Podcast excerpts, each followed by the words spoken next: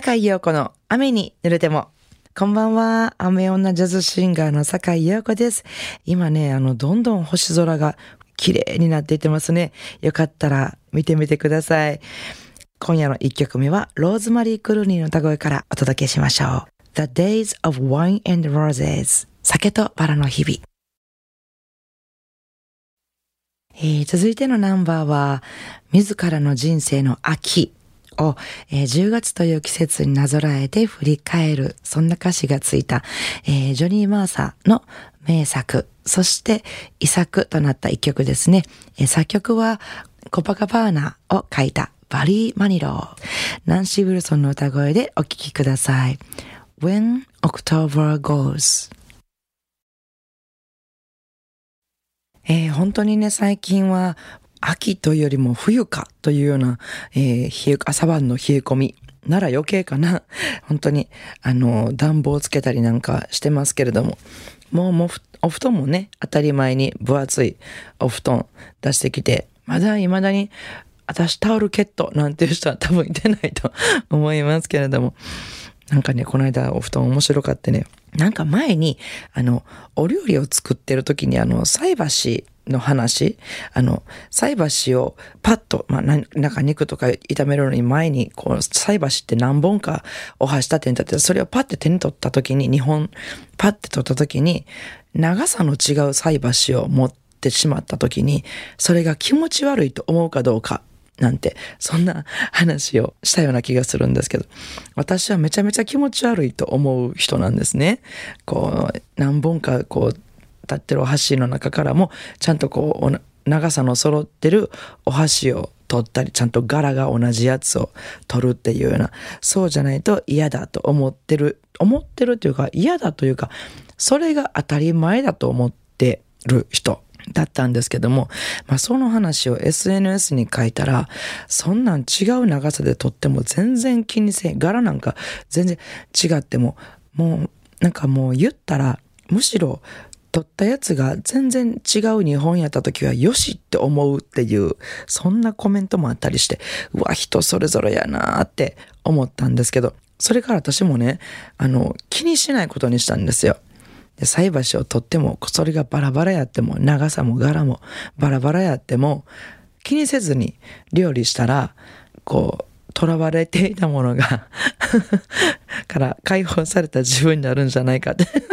なんかもう、しょうもないですけどね。なんか、なんかそんな気にしてたことが気にしない楽な私になれるんじゃないかみたいな、そんな感じで、今もそれを実践してるんですけどね。で、最近それとまた別のことがあって、今度お布団でね、お布団の上下って逆さま、あの上下が逆さまなのって気になりません？私これもめちゃくちゃ気になるんですけども、うちの人がそれが全く気にならない人で、花柄のお布団、あの、花が咲いてて下に茎がちゃんとビーって伸びてる、でっかい花がダンって書いてあるお布団でも気にならない人なんですよ。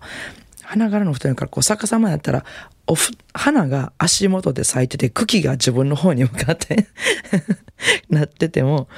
気にしない、気にしない人で、それが気がついたから私が、布団逆さまやでって言うたら、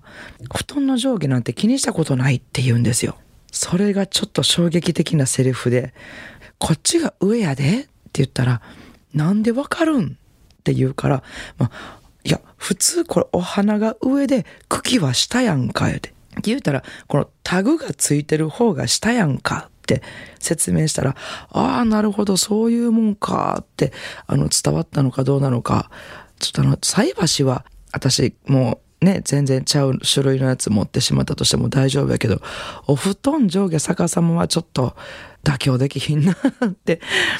思ったんですけど、気にしすぎ？皆さんどうですか？気にする気にしますか？ということで、えー、秋の一曲をここでお聴きいただこうと思いますけども、えー、私の大好きなメルトーメイのライブ録音ですね。これもう本当に大好きで、あの、スキャットも全部私コピーしてるんですけれども、あの、これをたっぷり聴いていただきたいなと思います。メルトーメイで、 Autumn Leaves 枯葉。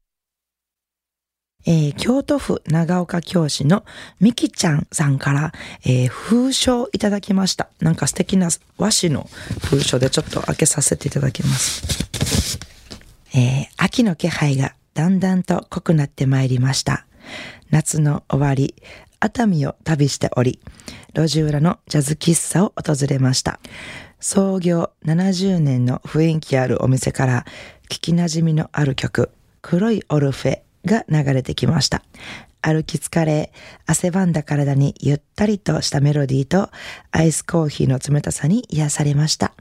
リクエスト曲、黒いオルフェ、よろしくお願いします。みきちゃん。